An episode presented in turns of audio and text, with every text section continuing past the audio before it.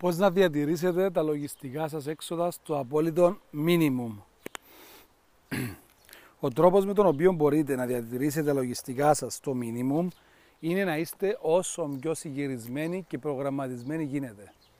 Πρέπει να σκεφτείτε ότι οι λογιστές σας, οι ελεχτές σας είναι άτομα τα οποία χρεώνουν με την ώρα διότι παρέχουν υπηρεσίες. Άρα πρέπει όταν τους ζητείτε να κάνουν τη δουλειά σας πρέπει να τους προσκομίζετε τα έγγραφα σας και τις υπηρεσίες σας με το όσο πιο απλά όσο πιο απλών τρόπο και συγκεκριμένων τρόπο γίνεται έτσι ώστε να τους ευκολύνετε και στα λογιστικά αλλά και στα ελεκτικά τους.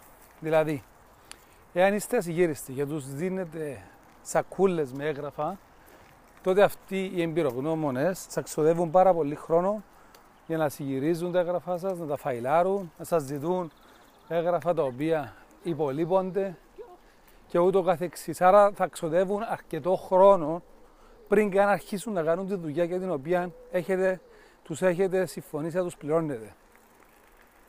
Ενώ θα έπρεπε να τους παίρνετε τα λογιστικά σας έγγραφα συγκυρισμένα σε box files όπως αυτοί θα σας τα ζητήσουν. Μπορεί να σας πούν θέλουμε όλες τις πωλήσεις σας έτσι ή να μας στέλνετε το link για να βλέπουμε ηλεκτρονικά πωλήσεις σας. Θέλουμε όλα τα έξοδα ανακατηγορία, θέλουμε ίσως όλα, όλες τις αγορές αναπιστωτή και ούτω καθεξής.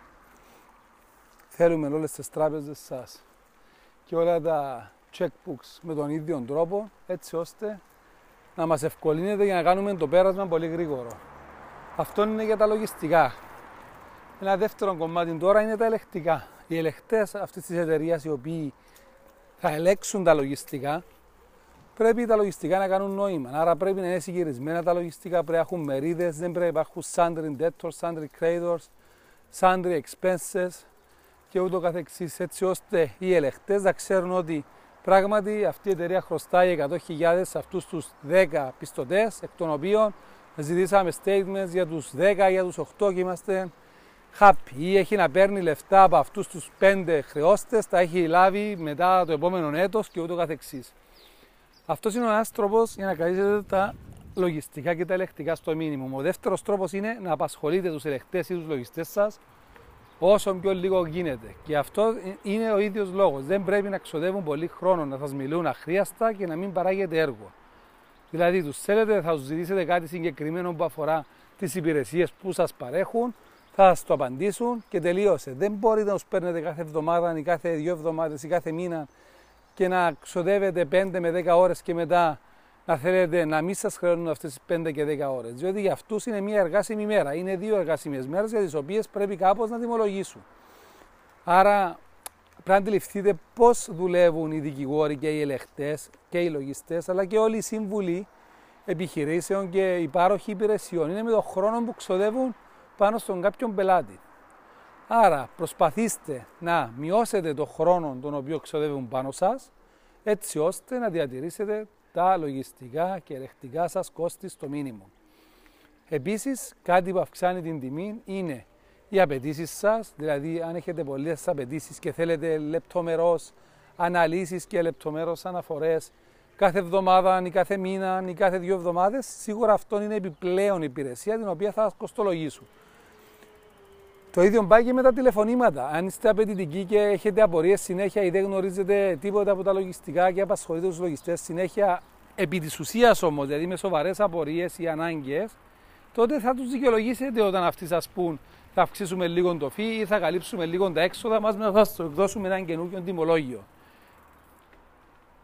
Ο τρίτος λόγος με τον οποίο αυξάνονται τα κόστη είναι όταν ο ελεκτής λαμβάνει ρίσκο για να υπογράψει τις οικονομικές σας καταστάσεις.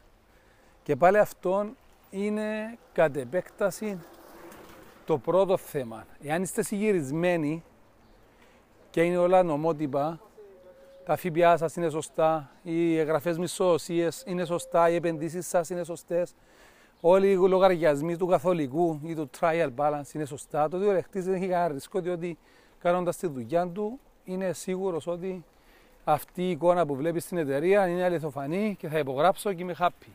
Αν όμως δεν είστε συγκυρισμένοι και υπάρχουν τρύπες, κενά και αδυναμίες στα λογιστικά σας, τότε και ο λεχτής θα τις βρει μπροστά του αυτές και πρέπει να εκφέρει άποψη. για, για όλες αυτές τις αδυναμίες. Άρα αυτόν πολύ πιθανό να αυξήσει ο κόστος του. Αυτοί λοιπόν είναι οι κύριοι λόγοι με τους οποίους τα λογιστικά και τα ελεκτικά σας μπορούν να διατηρηθούν στο μήνυμο. Να είστε συγγυρισμένοι, να μην απασχολείτε πολύ τους πάροχους υπηρεσιών σας, να τους απασχολείτε μόνο με τα απαραίτητα, να μην υπάρχουν κενά στις δουλειές σας, στις πράξεις σας και φυσικά εάν είστε απαιτητικοί και θέλετε περισσότερες εργατόρες από αυτούς, τότε να είστε συγκαταβατικοί όταν θα σας εκδώσουμε καινούργια τιμολόγια για να καλύψουν και αυτοί το κόστος που βασικά για αυτούς είναι ο χρόνος που ξόδεψαν για να σας εξυπηρετήσουν.